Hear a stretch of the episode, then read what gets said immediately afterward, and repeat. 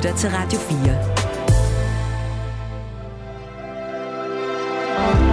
Velkommen til Mellemlinjerne. Din vært er Malte Burala.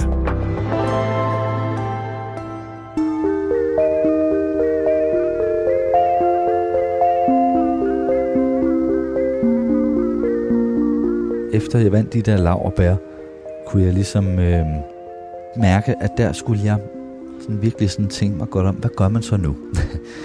så besluttede jeg mig for, nu spærer jeg mig selv inde, og så gør jeg lige, hvad jeg selv har lyst til. Jeg skal finde hen til det sted, hvorfra jeg kan skrive frit. Sidste år blev Thomas Korsgaard den yngste modtager af de gyldne laverbær nogensinde. 26 år gammel. Og ja, et af de steder, han fandt hen, hvor han kunne skrive frit, det var i eventyrene. Og nu er han aktuel med drengen, der gik i et med tapetet og andre eventyr fra Slumrestrup. Men helt frit var det så alligevel ikke at skrive sig ind i eventyrtraditionen. Jeg kommer trods alt fra sådan en lille bitte sted i Jylland, hvor, hvor ordene, hvem tror du, du er, de er indpodet i mig.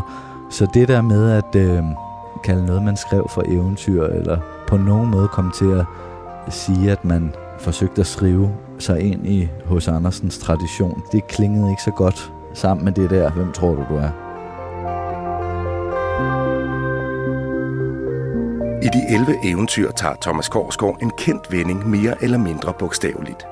Så når en vred mand for eksempel puster sig op, ja, så sker det med en pumpe til en luftmadras. Men nedenunder alt det mundre i fortællingerne, der lurer der også en alvor, hvor Korsgaard blandt andet skriver om forældre med depression. Jeg synes ikke, børnelitteraturen kun skal være et sted med gakkerløjer og tuttenuttede ting. Altså, der skal også være plads til... Øh, man skal også tage dem alvorligt, børn. Fordi børns liv også bliver øh, præget af det, når deres forældre bliver syge. Velkommen til Mellemlinjerne, som altså i dag handler om eventyr af både ny og gammel dato. Jeg hedder Malte Vorella.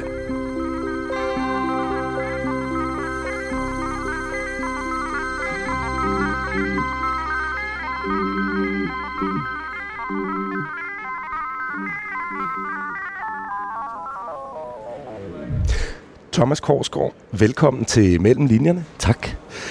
Hvad er egentlig forskellen på at skrive bøger henvendt til voksne, og så bøger henvendt til børn? Fordi du gør jo begge dele.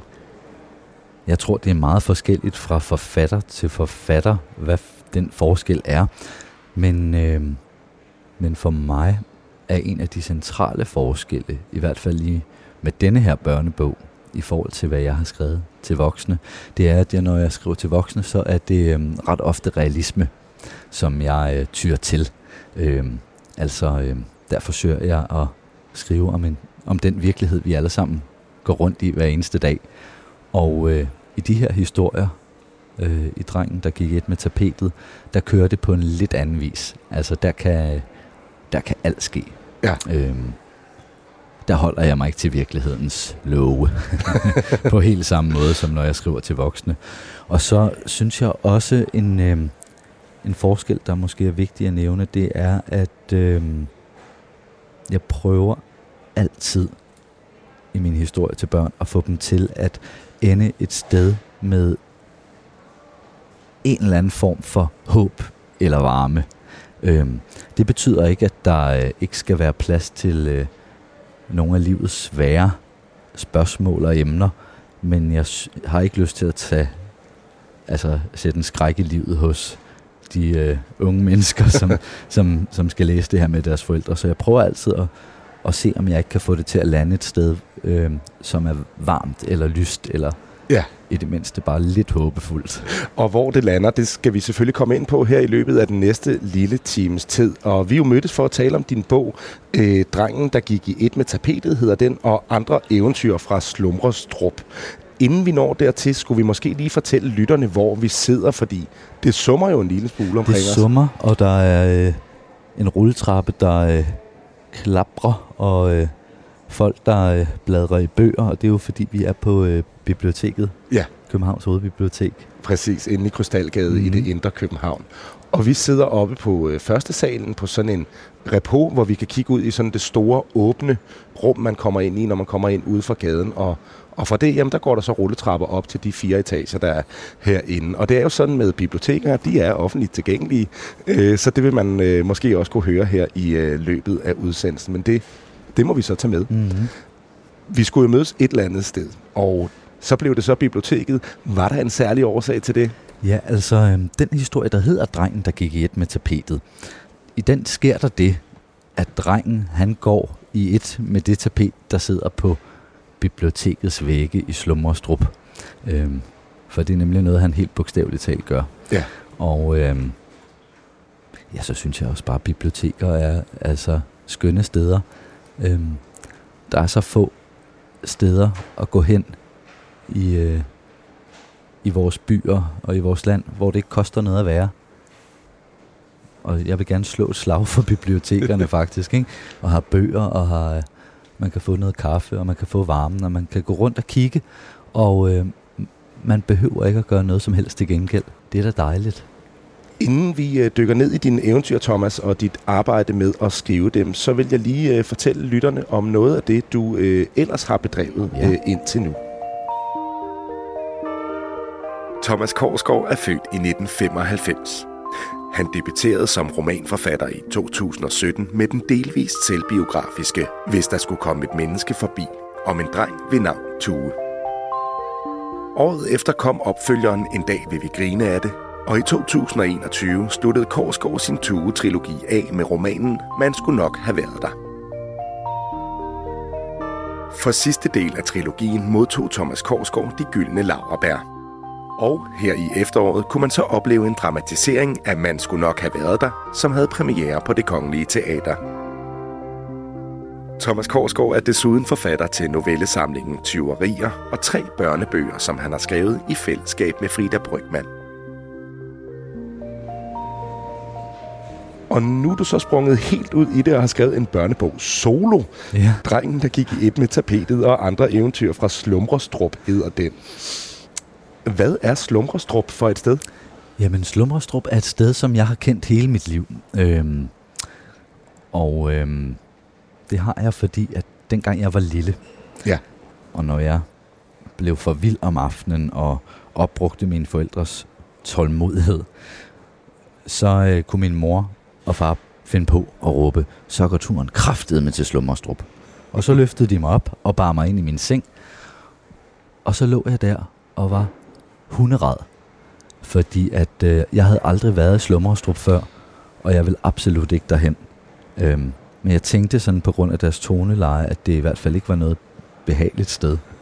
og så lå jeg der og, øh, og var bange, og ventede på, at min mor ville komme øh, tilbage med min jakke og øh, føre mig ud i bilen og køre mig afsted hen til, til denne her by, Slummerstrup, hvor jeg jo så skulle have min straf for at have været for at have tid mig. Øhm, men det skete jo ikke. Tværtimod så skete der bare det, at jeg at mine øjne blev langsomt mere og mere tunge, og jeg faldt i søvn, og så sker der jo nogle gange det, at hvis der er noget, man tænker meget, meget intens på, før man skal sove, som i det her tilfælde med slumrestrup, at så kan det dukke sådan lidt op i ens drømme og glide sammen med, med virkeligheden på sådan en mærkelig forvrænget måde. Og så vågnede jeg jo op om morgenen og været i slummerstrup i mine drømme, og, øh, og, og der havde det egentlig været et meget behageligt sted, hvor man kunne øh, alle mulige dejlige ting, altså alt kunne lade sig gøre. Der, du ved, det var sådan en rigtig, øh, øh, rigtig drømmelandskab for et barn med, øh, med vandløb, man kunne lege i ved, og øh, øh med jordbær trukket på strå, og du ved, alt, altså det var ren idyll. Ja. Øhm, og så mange, mange, mange år senere, altså for cirka et års tid siden, øhm, der, skulle jeg, der var jeg jo så i gang med den her børnebog, og øhm, de foregår alle de her historier i den samme by, og så synes jeg, det var lidt hyggeligt at kalde den by for Slummerstrup, Ja. som en hilsen til gamle dage, og øhm, også fordi det, altså, det lyder jo lidt trist, ikke? jo, Det er eller ikke sådan en soveby. Ikke? Ja, soveby, ikke? Ja. ja det er rigtigt. Men øh, den har du så vagt til live igen nu her i den her samling mm-hmm. af Mhm. eventyr. Og det er jo ja, flere forskellige fortællinger, som foregår det samme sted. Nogle af karaktererne går også igen i, i mindre sådan, hvad skal man sige, biroller Ja. øh, i, i hinandens øh, fortællinger. Ja. Men hvordan har du egentlig fået de her idéer her? Fordi der er jo sådan et, der er vel sådan et overordnet dogme lagt nedover. Kan man Ja. sige det sådan? Ja, det kan man godt sige, selvom at det ikke... Det startede ikke med, at, øh, at jeg vedtog et dogme. Det, det, og det opstod egentlig lidt hen ad vejen, og sådan, øh, sådan er det faktisk i alt, hvad jeg skriver også til voksne, at, øh, at der med de valg, man tager fra starten, begynder at opstå nogle, øh, nogle, nogle regler for, hvad det, man skriver, kan, og hvad det ikke kan. Og, og det kan du så kalde dogmer, men, men det, det, er, det er ligesom noget, der sker af sig selv. Og i det her tilfælde er det jo, at, øh, at der er noget, der går igen i hver historie med, med nogle faste vendinger og med nogle, øh, med nogle ordsprog. Altså det at gå i et med tapetet, det er jo noget, vi siger om, øh, om nogen, som er helt uans- uanselige, ikke? eller sådan, øh, bliver overset. Ja. Men i min historie, der, der, er det noget, jeg, øh, der er det noget, jeg tager helt bogstaveligt. Øhm, og den historie var også den første, jeg skrev. Ja. Drengen, der gik et med tapetet. Og det var det første af eventyrene, som du skrev. Ja, det var så. Og hvordan var det, du kom på det? Det gjorde jeg, fordi øh, der havde været en øh, spirende lyst i mig til at skrive noget mere til børn i lang tid. Øh, og så skrev jeg alle mulige andre ting, og så blev det ikke lige til så meget. Men så, øh, så skete der sådan det, som, som der jo ofte sker, når man begynder at nærme sig de 30 år, at rigtig, rigtig mange i min omgangskreds begyndte at få børn. Øh, så øh, de sidste par år, som er sådan, så er der begyndt at være så vildt mange børn Ja. i mit liv. Altså ikke mine egne, men, men, men andres. Øhm, altså helt små nyfødte babyer, og øh, fireårige, og seksårige, og niårige, og tiårige. Altså det, det vrimler simpelthen. Og øh, når man så ikke selv har børn, og alle andre i ens omgangskreds har det, eller er ved at få det, så er det meget, meget let at begynde at tænke, nå, øh, der stoppede mit sociale liv, øh, nu kommer jeg aldrig til at se, ja, nu kommer jeg først til at se mine venner igen om 18 år. Ja. Altså den, den position øh, er jo meget let at indtage og øh, altså at sætte sig over et hjørne og, og, øh, og have det for mørket og synes det er synd for en. Det er jo øh, let og bekvemt rigtig ofte. Ja. Øh. ja, for nogen i hvert fald. for nogen, og, og, og, og jeg har også den tendens, men så, øh, men så slog det mig, at man kunne jo også melde sig ind. Man kunne jo også tænke, mine venner er egentlig meget søde og dejlige mennesker, så muligvis er deres børn det nok også. og øh, så opstod der sådan de første tanker i mig om, at, øh, at en måde, man jo så kunne være sammen med dem på, kunne jo også være at, øh, at bruge noget af det, som jeg er god til, nemlig synes jeg i hvert fald, prøver på det i hvert fald, altså at, at fortælle historier og skrive. Og så skrev jeg den første dreng, der gik et med tapetet og cyklede hen til, til min venindes øh, datter på ni år og øh, læste den højt for hende. Og øh, så brugte vi faktisk en hel dag på at, at snakke om, om den historie, som på det tidspunkt ikke var færdig, men øh, det blev den efterfølgende, fordi de samtaler, vi havde om den, øh, det viste sig faktisk at være nogle af de mest interessante samtaler, jeg har haft om, om, om tekst i rigtig, rigtig lang tid. Ja. Fordi hun levede sig så meget ind i det. Altså, det var ikke noget med, nogle gange, når jeg taler om, øh, om tekst med voksne mennesker, som ligesom er blevet øh, suget benhårdt ind i virkeligheden, ikke? Og øh, 8-16 og øh, praktikalitet og netto og alt, alt det der, der nu hører med til, med til, til, til voksenlivet og hverdagen. Øh, nogle af de ting, som øh, jeg oftest ligesom bliver spurgt om, når jeg snakker om mine tekster, men også litteratur i det hele taget med voksne mennesker, det er sådan noget, øh, når hvor mange procent er der selv, eller hvad om er det noget, forfatteren selv har oplevet, eller øh, ofte er der sådan en, øh, en følelse hos folk af, at øh, de har skulle tage en eller anden uddannelse for øh, helt at kunne forstå den bog, de har læst, eller at, at det betyder et eller andet meget dybere og større, end de ikke har kunnet regne ud. Øh, og jeg ved ikke helt, hvornår det er, at vi øh, bliver spoleret som læser, men, men, men jeg ved i hvert fald, at sådan var det ikke med, med hende her på ni, fordi hun, øh, hun gik bare direkte til sagen, og hvem er han, og hvordan, hvordan kan det være, at de ikke bare kaldte ham noget andet end Peter Petersen, og øh, skal han blive inde i det tapet for evigt, og øh, bliver han ikke fundet, og altså, hun legede med, Ja. og, og når jeg skriver, både til børn og voksne, øh, noveller, romaner, børnebøger, dramatik, hvad end det er, så er en stor del af arbejdet jo faktisk noget, der minder om den form for samtale, jeg havde med hende. Altså, jeg sidder og, og, og jeg finder på dem selv, de her personer, men, men jeg finder jo på dem ved at forestille mig igen ja. og igen og igen, og, og forestille mig alt muligt om dem, og hvad kan de lide at spise, og hvad kan de ikke lide at spise, og hvad har de oplevet for tre dage siden, og hvordan var deres opvækst, og hvad er deres drømme. Altså, øh, indlevelse, det er jo på en eller anden måde et af hovedværktøjerne for en forfatter, Mm. Og øh, det er altså også noget, rigtig mange børn er rigtig gode til, så det viser sig bare at være enormt givende og enormt sjovt. Og, øh, og så cyklede jeg hjem, og så var jeg så opmuntret af, af, af den samtale om teksten, eller den leg, altså i virkeligheden minder det jo faktisk lidt om at lege, at så skrev jeg en til. Ja. Og så en til. Og så en til. Men skal vi ikke næsten prøve at høre en af eventyrene, eller i, Jo. eller i hvert fald øh, lidt af Ja. et af dem? Jeg tænkte, det kunne være den, der hed Kongens Sko, Ja. hvor vi bare starter med, øh, ja, fra begyndelsen. Ja. Kongens sko. En morgen vågnede kongen uden sko. Han sov ellers med dem på hver eneste nat. Det var et par helt særlige håndlavede mokassiner i ægte kalveskin med guldspænde og frynser i snuden, lavet af Italiens allerfornemmeste skrædder, Idiota di Lusso.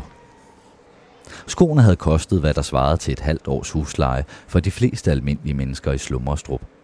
Men kongen bekymrede sig hverken om penge eller almindelige mennesker, og der slet ikke nu, hvor skoene var forsvundet. Mine sko, mine sko, mine sko, hvem har stjålet mine sko? gjaldede kongen, og rystede dynen hårdt for at sikre sig, at skoen ikke var røget ind i betrækket. Men der var det ikke. Kongen stod op, svøbte sig i sin velurmorgenkåbe og bandt snoren hårdt om livet. Så spænede han afsted gennem sit store skinnende hus på bare tær, mens han ledte.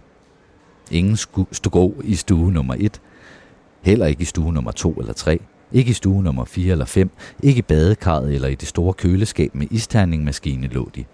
Hvem har stjålet mine mokassiner? Tyveknægte, banditter, vandaler, tyranner. Man kan ikke stole på nogen som helst længere. Udenfor løb kongen gennem haven, videre ud på vejen og ned gennem byen, mens han igen og igen så ned på sine bare tæer, for at sikre sig, at han ikke joggede i en hundelort eller et stykke træ med et spids søm. Jeg vil have mine sko, råbte kongen og fægtede med armene. Mine specialdesignede, kostbare mokassiner. Han var lige ved at begynde at hyle af fortvivlelse, da han hørte mumlen og uro fra utallige stemmer og så op. Og den her mumlen her, den kommer så fra byens torv, hvor øh, der står et bjerg. Ja, det er opstået i løbet af natten. Ja, Der er kommet et præcis. bjerg. Ja, et øh, bjerg af sko i hvert Ja, fald. Og det, der nemlig. er jo, øh, det, som det her handler om, det er, at, at alle menneskers sko faktisk øh, ligger der på byens torv, og så skal man bytte, fordi man skal prøve at gå i andre menneskers fodtøj. Ja. Og det kommer kongen så også til Ja. på sin vis. Og det handler vel om empati i det her tilfælde? Ja, det gør det jo faktisk. Ja. Altså, øhm, der er jo sket det, at øh, i denne her by, såvel som i mange andre byer, vi kender, der er der demokrati. Og øh, demokratiet, det foregår ved, at øh, alle byens indbyggere, de mødes hver mandag og stemmer om, hvordan tingene skal være i Slummerstrup. Men det har kongen ikke tid til. Og øh, derfor har han misset, at der er blevet indført den her regel om, at øh, alle skal aflevere der, alle- sko skal øh, indsamles og øh, omfordeles i virkeligheden. og øh, derfor er han jo selvfølgelig lidt chokeret og overrasket. Men han må som alle andre stille op i en kø og vente på, at han får et par nye sko stukket i hænderne. Desværre så er han, som han siger, han er ikke køtypen. så, han, så han ender helt bagerst. Og øh, da det så til allersidst bliver hans tur, der er den her øh, bunke af sko helt væk. Men alligevel der er der en mand, der rækker ham et øh, par tomme hænder frem og siger, værsgo. Og øh, kongen er jo selvfølgelig ret forundret over, at der bliver sagt værsgo, når han ikke får noget. Men øh, det er fordi, at han får Kjeld sko. Og Kjeld han er hjemløs. Og hvis det er godt nok til dig, hvis det var godt nok til Kjeld, så kan det også være godt nok til dig, ja. som de siger. Ja, præcis. Og det her, det er jo så endnu et eksempel på, at du har taget sådan en vending, som voksne mennesker bruger, mm. altså det med at gå i, mm. prøve at gå i andre folks øh, sko. Ja. Og så ser det, tager det bogstaveligt fra ja. et øh, barns perspektiv yes. måske. Og så er det også en lille smule eventyrligt, det her med, at der er en, at der er en konge med, mm. øh, måske. Ja, det er det. Og det er jo øh, en lidt, lidt sjov kongefigur, fordi at jeg har øh, tilstræbt at skrive det her på en måde.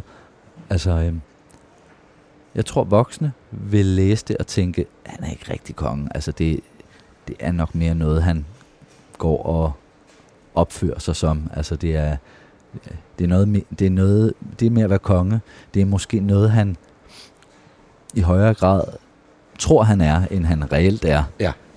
Men øh, alle børn ved jo, hvad en konge er, og har en idé om, øh, idé om nogle bestemte ting, når de øh, hører og læser det ord. Så de vil se noget andet. Og det er egentlig også sådan noget, jeg sådan har arbejdet med i den her tekst. Altså, at, øh, at der skal være noget til begge parter.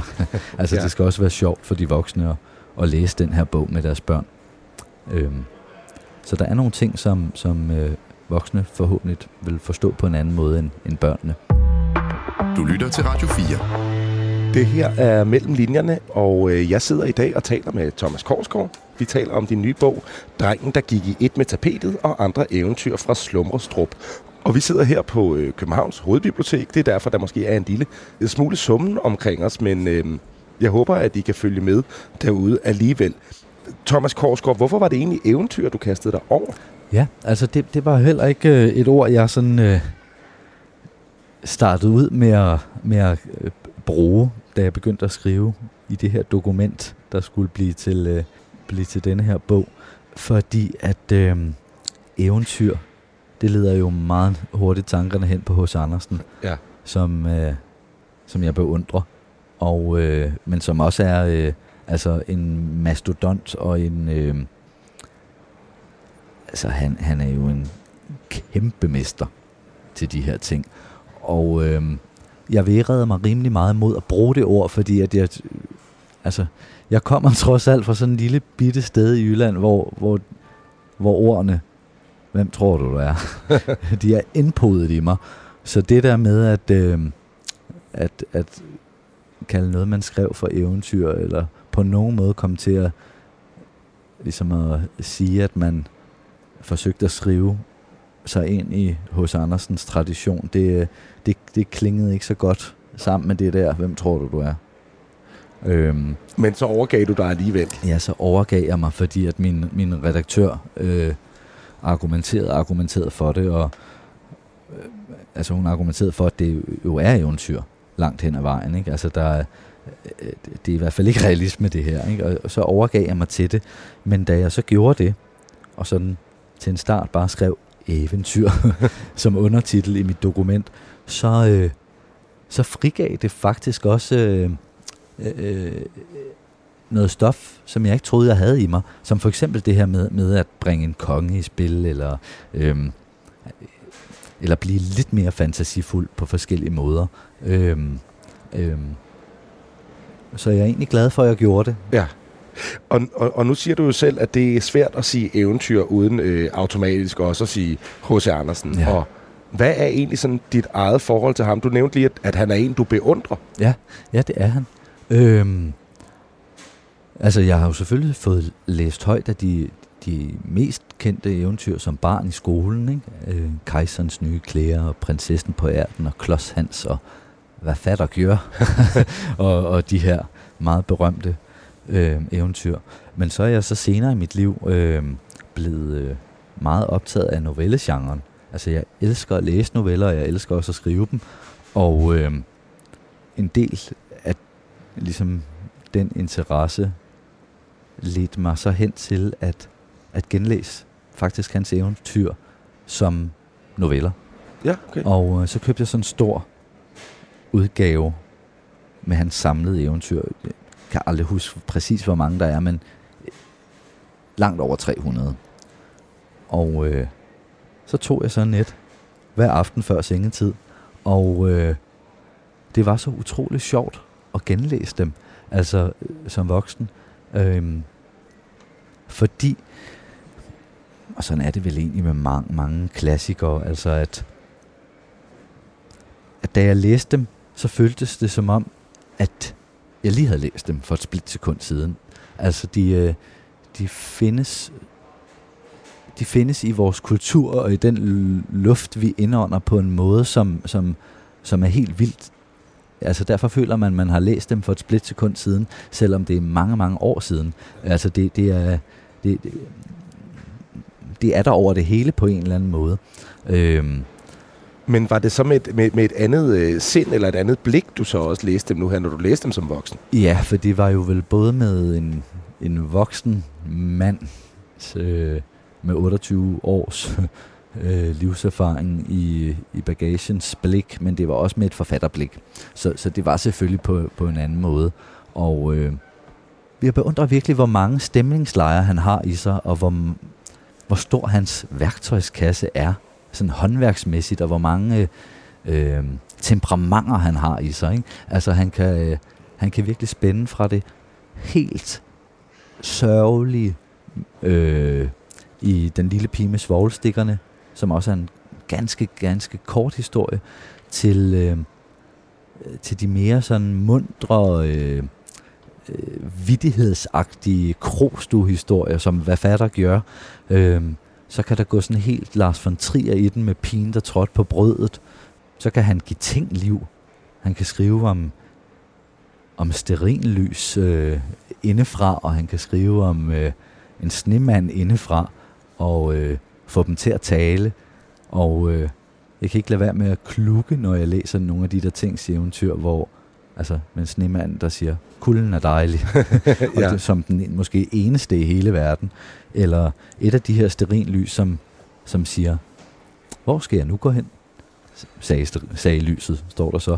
Og, og det bevægede mig faktisk nærmest lidt, fordi jeg synes, det også røber en, øh, en, en livsvisdom, Altså den der lille bitte, næsten øh, upåfaldende replik, hvor skal jeg nu gå hen, sagde lyset, øh, vidner jo om en mand, der øh, abonnerer på det her med, altså der er altid lys et sted, selv hvis det er mørkt i vores eget liv, eller helt fysisk der, hvor vi står, så er der lys et eller andet andet sted. Og det er så håbefuldt og smukt at, øh, at sige sådan.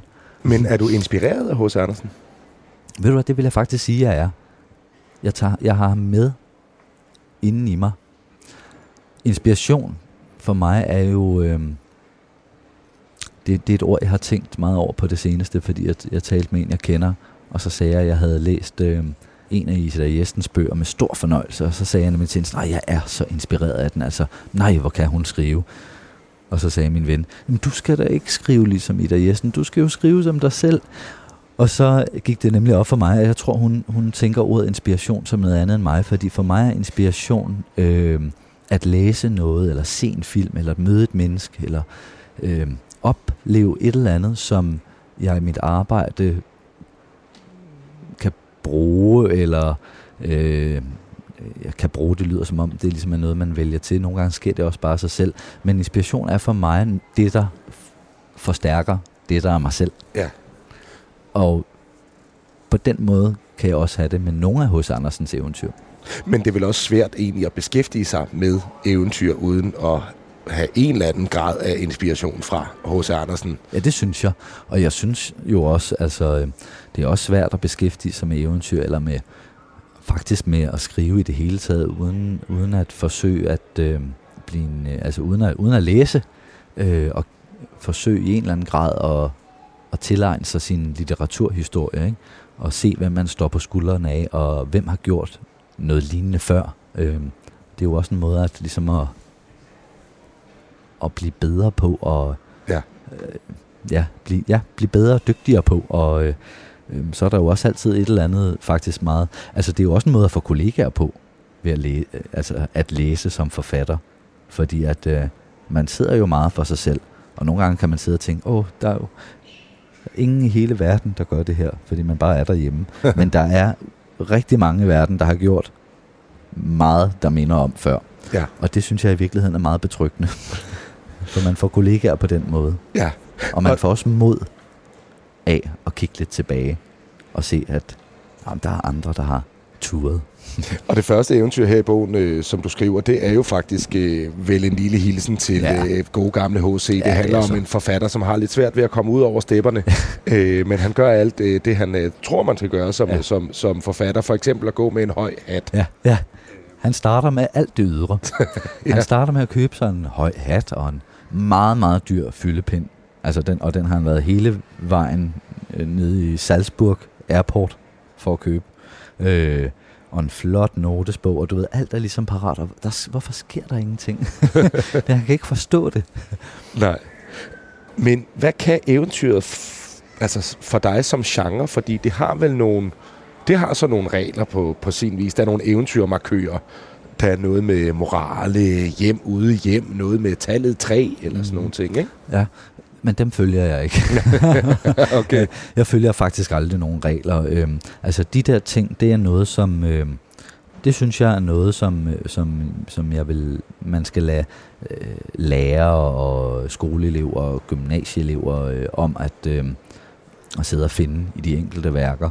Fordi at øh, hvis jeg skal skrive ud fra sådan nogle øh, allerede fastlagte genrekonventioner eller regler, så, øh, så går jeg bare i stå, fordi så er der et eller andet, så, ja, så kan jeg ikke få en morale ind, og så, øh, så, så er det jo ærgerligt, det er det, der skal gøre, at jeg ikke kan komme videre, fordi jeg skulle opfylde en eller anden regel. Øhm, så, så, så det holder jeg mig ikke til Nej. overhovedet. Men det er jo klart, der er så alligevel nogle af de her ting, der findes i min historie. Men altså, jeg forpligter mig ikke på det. Nej, men ordet eventyr, det, gav, det frigav noget. Ja. Det gav et eller andet øh, skær eller en stemning, som gjorde, at der var nogle ting, der blev mulige.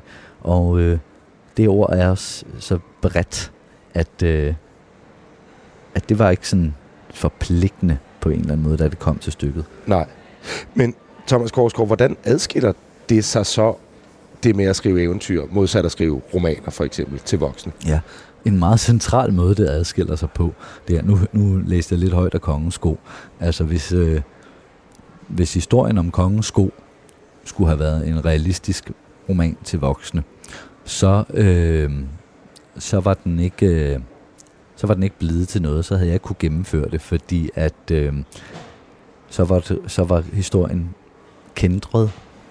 der hvor kongen kommer hen på pladsen, og, øh, og alle ligesom skal have hinandens sko, fordi så var der opstået den udfordring, at folk vil brokke sig gevaldigt meget over, at, at øh, men jeg kan sgu da ikke passe de her, det er jo en størrelse 37, hvad bilder I jer ind, mand, ikke? Og, og, øh, øh, og sådan er det ikke i den her historie, fordi at øh, øh, det der er ved, at jeg kalder det eventyr, og allerede meget tidligt i den historie etablerer, at der er en konge, og øhm, der, st- der ligesom alt kan ske i det her univers. Det gør det også muligt, at jeg kan øh, glide let og elegant hen over den udfordring med skostørrelser, og bare sige, at alle blev glade for deres nye sko. Du lytter til Radio 4. Har du lige tændt for din radio, så kan jeg fortælle dig, at du lytter til Mellem Linjerne på Radio 4. Øh, jeg sidder og taler med forfatter Thomas Korsgaard om hans øh, nye samling af eventyr, der hedder Drengen, der gik i et med tapetet. Og vi sidder på Københavns Hovedbibliotek, og øh, det vågner mere og mere. Ja, det må Øh, man sige. Der kommer mange mennesker, der sidder forskellige studiegrupper og læser Ja, øh, og på, arbejder. øh, ja, på etagerne. Og så er der også nogle, nogle børn, der er her med deres forældre Ja. og så videre. Det er jo et rigtigt... Jeg har været her også før med nogle øh, venner og deres børn, og de laver virkelig, virkelig mange fine ting for børn herinde. Ja. Øh, med sang og det ene og det andet. Så det, ja, det kan da varmt anbefales. Jeg tænkte, at vi måske skulle dykke lidt mere ned i det med også øh, din skriveproces, og hvad Mhm. du så får øh, proppet ind i de her eventyr her, fordi det er jo en, en børnebog. Det fornærmer dig vel ikke øh, Nej, ved at, at, at, sige. Det er det jo. Det med at skrive til børn, hvor opmærksom er du på, at det er din målgruppe undervejs? Mhm. Jeg forestiller mig, at du måske har lidt mere modtagerne i tankerne, når du sidder og skriver øh, en, en børnebog. Ja, det har jeg også. Men ikke ikke i den øh, grad, at jeg bliver styret af det. Altså, det, det er sådan, at, at jeg af og til får en idé, som jeg på en eller anden måde bare kan fornemme, at det her, det, det hører til en eller anden art børnebogsunivers. Og så ved jeg det som regel allerede fra begyndelsen. Men, men det der med, fordi det er faktisk noget af det, som, som man bliver spurgt rigtig ofte om, når man skriver til børn, det er, hvad er målgruppen? ja.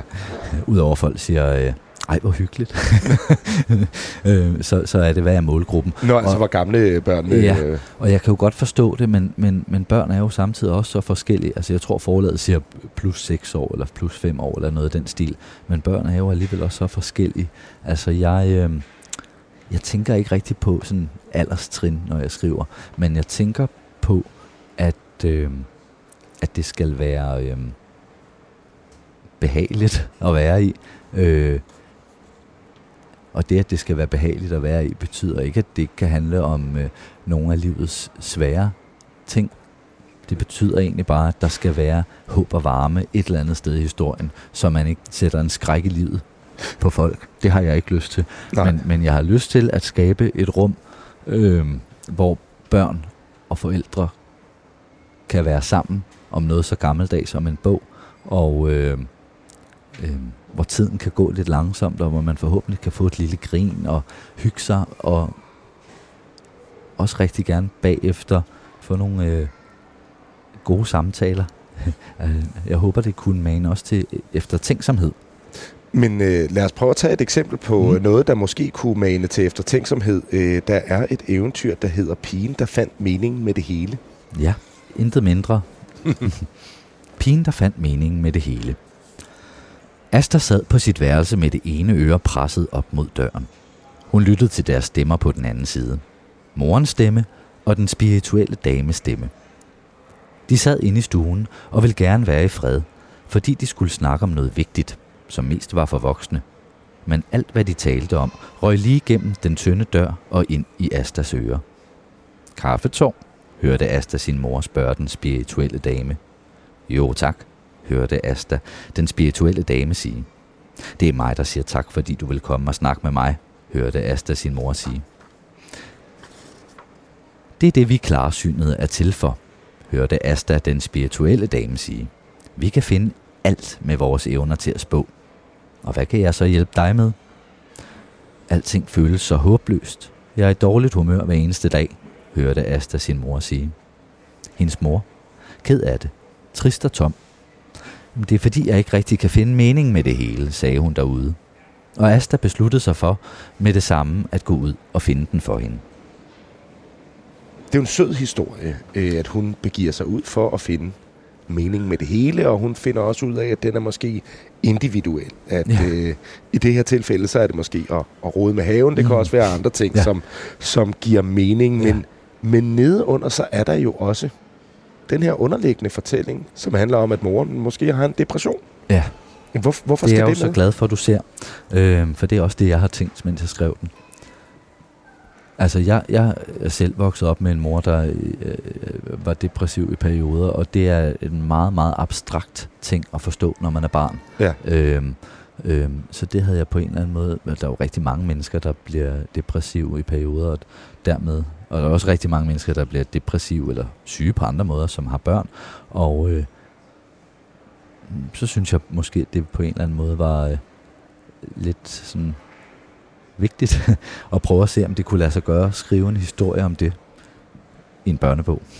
Ja, præcis, fordi der er jo også i mange af de andre eventyr, så øh, er der jo også nogle følelser eller sindstilstande, mm. psykologiske egenskaber. Mm. Øh, empati var vi inde på mm. med kongens sko. Så er der øh, vrede, det er måske også noget, der dukker op indimellem i, i, i børnenes univers. Men, men sådan noget som for eksempel depression her, mm. det er jo noget, der hører til i de voksnes verden. Ja. Hvorfor også snige det øh, ind i en børnebog? Jamen det, det er fordi, det er det ikke.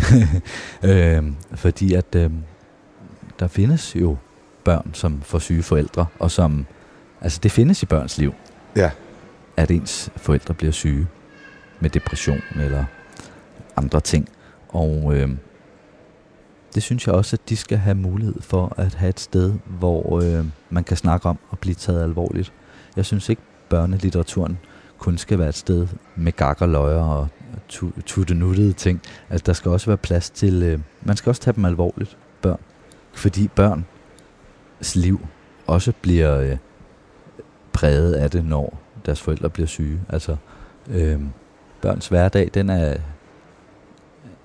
den er fyldt med alle de alvorlige ting, som, øh, som, som jo egentlig også bare bliver ved, når man bliver voksen. Ikke? Altså øh, svigt og venskaber, der går i stykker, og øh, er man god nok, og depression og penge, og alt det, som er i deres forældres liv, det, det ser og mærker de jo som regel også. Og øh, det skal der da være øh, historier til dem om. Ja. Som, som kan give dem øh, sprog og hjælpe dem med at, øh, at få, få nogle gode samtaler om, hvad det egentlig er med de her ting. Det synes jeg.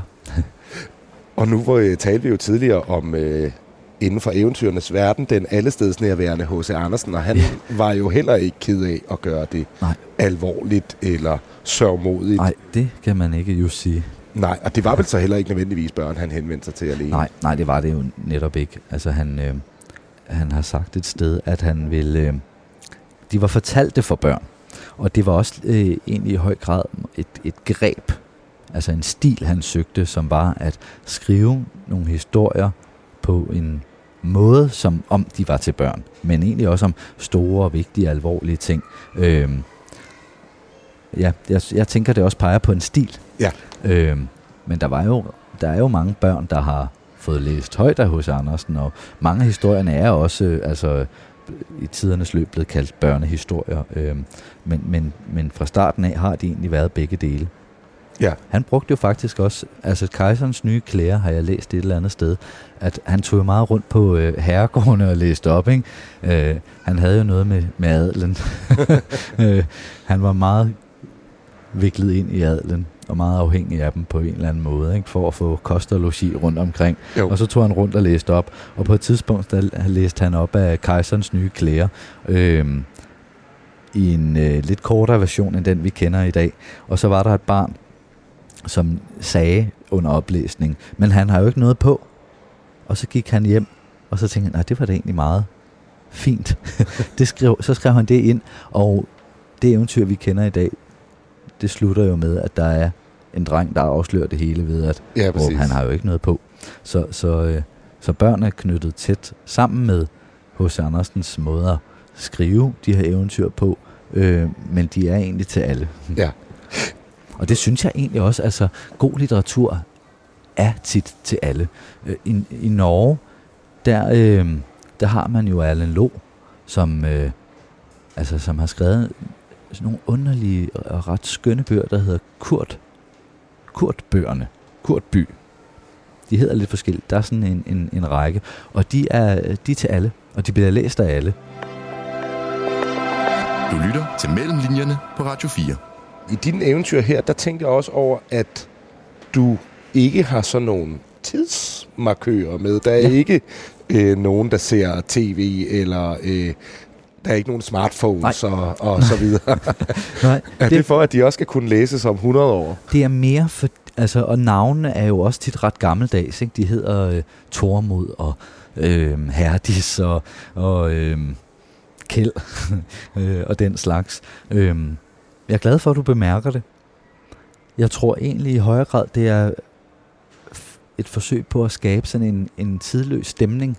Altså sådan en... Øh, fordi jeg tror egentlig også godt, der kunne pludselig dukke en telefon op i en historie, hvis det, hvis det, hvis det virkelig sådan var vigtigt. Ja. Øhm, men jeg har prøvet at lave sådan en by, som er som er mikroskopisk lille på en eller anden måde. For det tænker jeg, Slummer og Strup er. Men der er alligevel alt. Og især øh, hvis forfatteren får brug for det, så er det der. altså, så, så hvis der... Øh, hvis en historie kræver et højhus, så er det der. okay, fint. Og det er sådan, og det er måske også lidt det, der gør, at, at, at, at det er blevet sådan øh, lidt mærkeligt uden for tid. Mm. Thomas Korsgaard, vi har jo talt rigtig meget om øh, ordene, om, øh, om, om teksten og hvordan ja. du øh, skriver, men, men den her øh, bog her, den er jo også øh, rigt illustreret ja. af Carla Nord Holmbæk. Ja. Alle eventyrene er ja, illustreret, øh, og man også kan se de her karakterer her. Man kan se kongen, man kan se den hjemløse kæld øh, med kongens øh, fine mokasiner på, og alle de andre indbyggere i Slummerstrup. Mm. Men jeg tænker på, når man skriver de her eventyr, og man så skal lave den her bog, hvordan foregår sådan et samarbejde ja. egentlig? Taler I sammen løbende, eller er det bare, at du afleverer nogle tekster, og så er det op til Carla at, øh, at tegne ud fra ja. det? Altså, jeg har øh, fulgt Carlas arbejde i mange, mange år, og øh, øh, jeg synes, hun har sådan en... Øh, der er sådan en varme og en dejlighed i hendes arbejde, som jeg virkelig godt kan lide. Øh, så jeg ønskede, at, at, at det kunne blive hende, som skulle illustrere den her bog. Og så kunne hun heldigvis, hun har, hun har lavet en stor spillefilm, der hedder Rosalilla Stentrollen, som er øh, på vej ud i verden, øh, men hun kunne lige akkurat nå det her. Og øh, det var jeg simpelthen så glad og taknemmelig for, fordi jeg synes, hun er så god. Øh, og det fungerede egentlig bare sådan, at vi holdt et møde, øh, for ligesom at forventningsafstemme, men, men, øh, men der blev egentlig ikke sagt så frygtelig meget andet, end at jeg...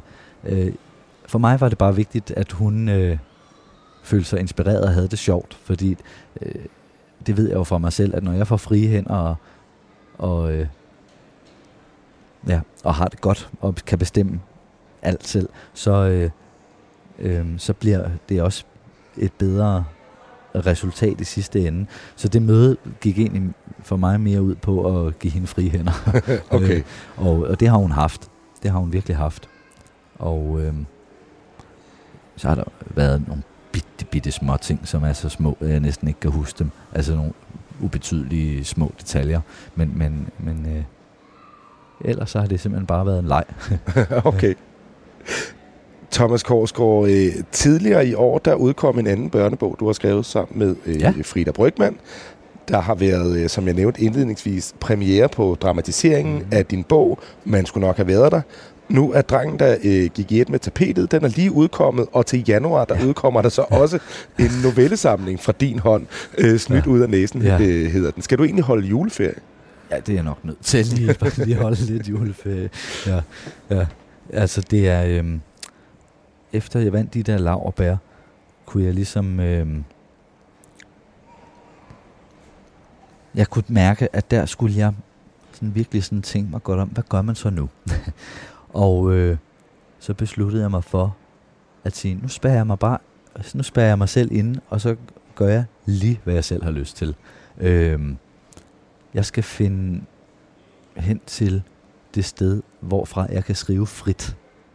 Og, øh, og det har jeg virkelig fundet i de her år ved at skrive på mange forskellige måder. Så til børn og så noveller. Og, øh, det har som været meget den korte form. Ja. Det, noveller er jo også, øh, øh, ja, korte. Men det må da også være et øh, privilegeret sted at, at befinde sig øh, ja. og bare kunne skrive og gøre øh, lige som man vil. Ja, det har været, ved du hvad, det har været rigtig dejligt. Det har det. Thomas Korsgaard, øh, tak fordi at du var med i Mellem Linjerne. Det var så lidt. Det var en fornøjelse. Og Thomas Korsgaards bog, Drengen, der gik i et med tapetet og andre eventyr fra Slummerstrup, den er udkommet, og det er den på Politikens forlag. Mellem linjerne er tilbage igen om en uge, og der ser jeg tilbage på øh, nogle af de bedste bøger fra året, der øh, snart er forbi. Det gør jeg sammen med programmets rigtige vært, Karoline Kjær Hansen, som snart er tilbage fra sin barselsårlov. Det er mellem linjerne om en uge, og så vil jeg da heller ikke få spille chancen for at sige, at du kan finde alle tidligere programmer som podcast. Jeg hedder Malte Vorgala. Tak fordi du lytter med. Du har fået til job at synge kor for ABBA. Jamen, jeg var ikke simpelthen ikke klar over, hvor sindssygt det egentlig var. Det var jeg jo ikke. Jeg var jo bare ni år og glad i låget. Musik er en hurtig genvej ind bag facaden. Jeg følte jo, at alle de sange var til mig. Ind bag den offentlige person. Jeg kiggede ind i et mørke. Det er jo der, jeg skal hen. Det er jo der, alt trøst er. I Portrætalbum bruger Anders Bøtter musikken til at vise nye sider af sine gæster. Carmen Køllers uh, Axel Byvang, har han en playlist? Jeg ved ikke, hvad jeg skal sige det. Det er så pinligt. Blandt andet Backstreet Boys. Yes. Lyt til Portrætalbum i Radio 4's app, eller der, hvor du lytter til podcast. Radio 4. Hold kæft, mand. Det turde Ulla Terkelsen ikke, det der. Ikke så forudsigeligt.